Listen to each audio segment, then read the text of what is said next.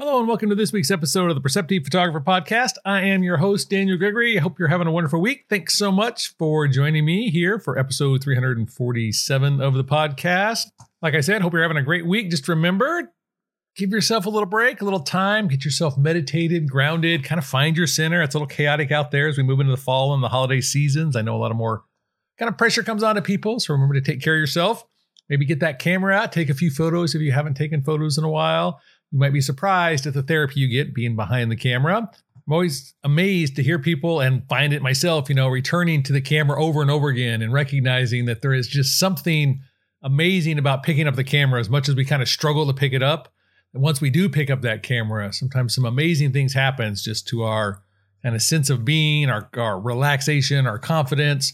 A lot of those issues kind of fall away when we pick up and actually use that camera. Again, kind of a struggle sometimes to get there, but it's always kind of amazing when it does. I was rereading an article about the idea of the decisive moment photography.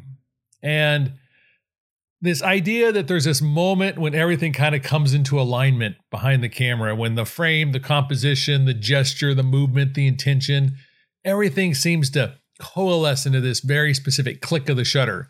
And sometimes it happens almost instantaneously. Sometimes it's more planned. Sometimes maybe somebody sits there for a long time waiting for the light or the right person to walk through a frame or something like that. We're looking for that that one moment when everything kind of seems perfect. And you know, in reading about that, you know, Cartier-Bresson was not the person who actually came up with that notion, and actually was never really kind of a fan of that that structure around the language anyway. But I got to thinking about that decisive moment a lot, and and thinking about you know what was it about the experience behind the camera that was so important. And what I realized was it's not so much a decisive moment that I think we should focus on as photographers. I think that's a, a, serendipitous moment. It's something interesting, but I don't think it defines what makes a great photograph. I don't think it defines what makes us good photographers is recognizing that decisive moment. I think there's a lot of a lot of other things that go into photographs that make them interesting and compelling. And sometimes you know we're just making a pretty photograph and we make the best pretty photograph possible and that's okay too. We just get that that feeling that emanates from that photograph. But as I was thinking about that that idea, one of the thoughts that kind of just ran through my head was what are the defining moments in photography? So not the decisive moment when those things coalesce, but what are the things that ultimately shape and mold who we are as photographers and not just photographers as people because i think there's kind of defining moments we have in life. And again to narrow that scope even farther down there's defining moments we have as photographers.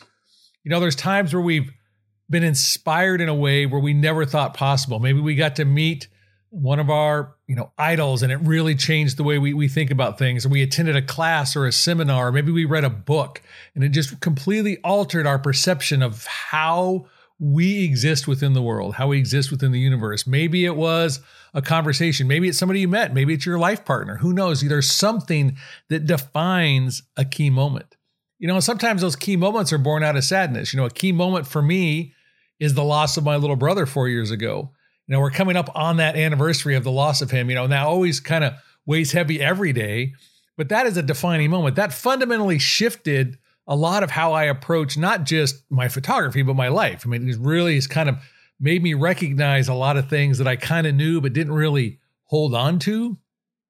But seeing that those that that notion of of what loss does and how I think about time and how I think about relationships has been fundamentally shifted by that. It's changed what I photograph. It's changed how I photograph things. And in recognizing that, that's what kind of got me thinking about this defining moment element. You know, when I would say that loss of my brother is a defining moment, not just in my life, but also in my photography. And moments of recognizing that there was other things in photography. The moment that I recognized that I could actually get a photograph captured of something that really mattered to me. One of my most significant photographs is of the first dog I ever had that was like my dog. I actually, as an adult, it was my dog Sydney, and we had a great, amazing relationship. But I got this portrait of her in the backyard where I was just actually film testing. I wasn't even trying to get a great portrait of her. She just happened to be the short end of the stick, the short straw, however you want to say it she got chosen to sit out there while I actually learned how to meter and do a bunch of things. But I got this amazing photograph of her that really kind of captured her soul, I thought, and really had the look in her eye of that connection and that bond we shared. And that was a defining moment in my photography when I recognized you could, in fact, look at a subject. You could be connected to a subject in such a way that you could create a photograph that was much more meaningful to you than just a snapshot. It was something more meaningful than just a technical execution of f stops and shutter speeds. And that photograph, again, was a, a defining moment for me because it shifted in how I thought about the things I photograph. And rather than photographing the thing, I started to think about how do I photograph about this thing? How do I build a relationship with those things so that I can convey that? It made me different behind the camera. And there's been other events for me that are like that in not again, like I said, not just photography, but in life where we hit these seminal moments. And I think recognizing those moments is really important because they help us understand why and how we photograph the way we do. Knowing that we are processing our own psychology, our own emotional state, our own feelings, the things that matter to us. That decision that you made to become a portrait photographer or a wildlife photographer or a historical photographer where you're photographing maybe vintage airplanes or or landscapes or whatever you're doing. There's a point where that became important to you. That connection to that became important somehow. The reason for that, I believe, is also important.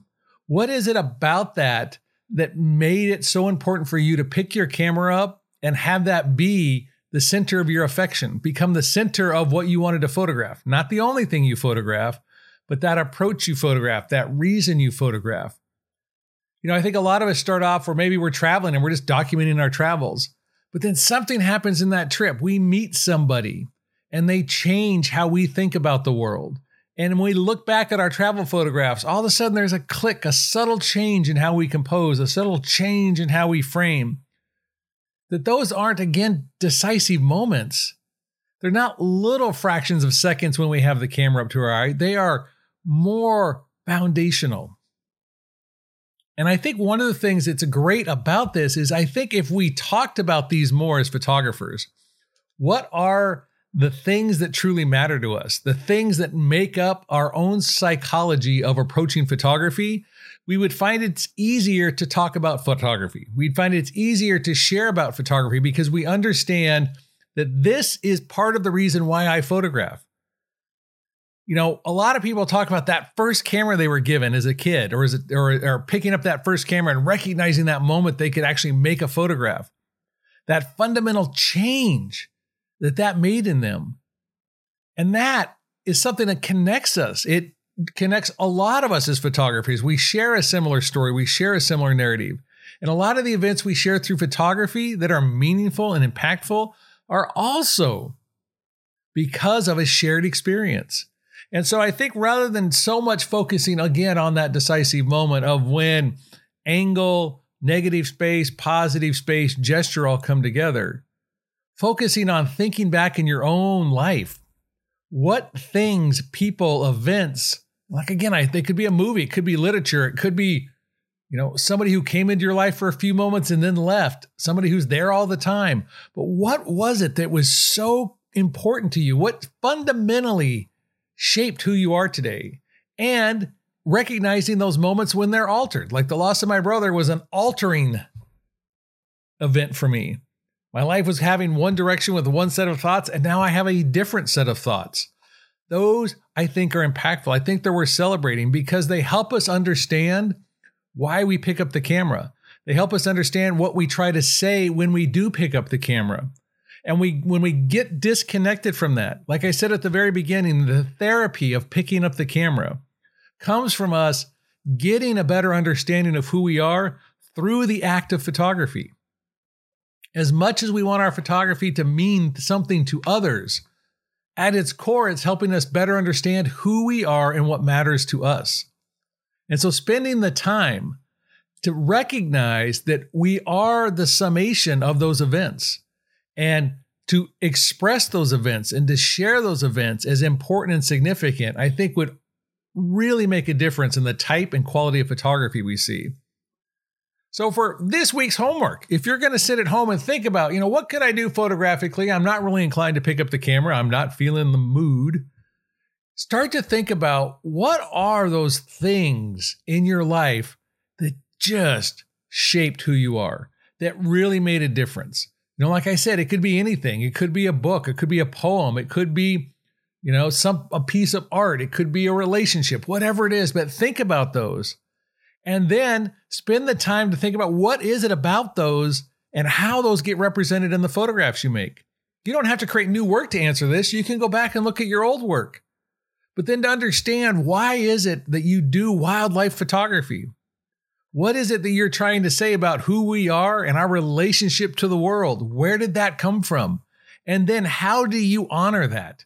How do you celebrate that in your photography?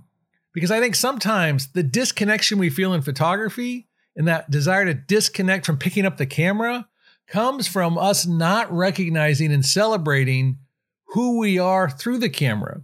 And by knowing who we are and where we are and what we need to say, it can sometimes help us get over that hurdle of wanting to pick up the camera. We, in fact, learn that the work of the camera helps us understand why we pick up the camera, and we get basically in this loop of causality. Picking up the camera helps answer those questions. But sometimes we need to return to the core of what those things are without the camera to recognize the importance of picking up the camera. So I would encourage you this week to think about some of those defining moments in your life, what has really shaped who you are, and celebrate those, recognize those, and find those in your photography. No matter what you do this week, I hope you have a wonderful week. Thank you so much for spending a little bit of time this week with me. I know there's lots of things going on, lots of things to spend time on, lots of things to think about. So I do really appreciate you spending a few minutes out of your week with me on the podcast. Don't forget, if you've missed any episodes, all the episodes are archived up on my website. You can also find them up on any of your podcast platforms if you dig far enough back in the archives. Thank you so much, and I will see you next time.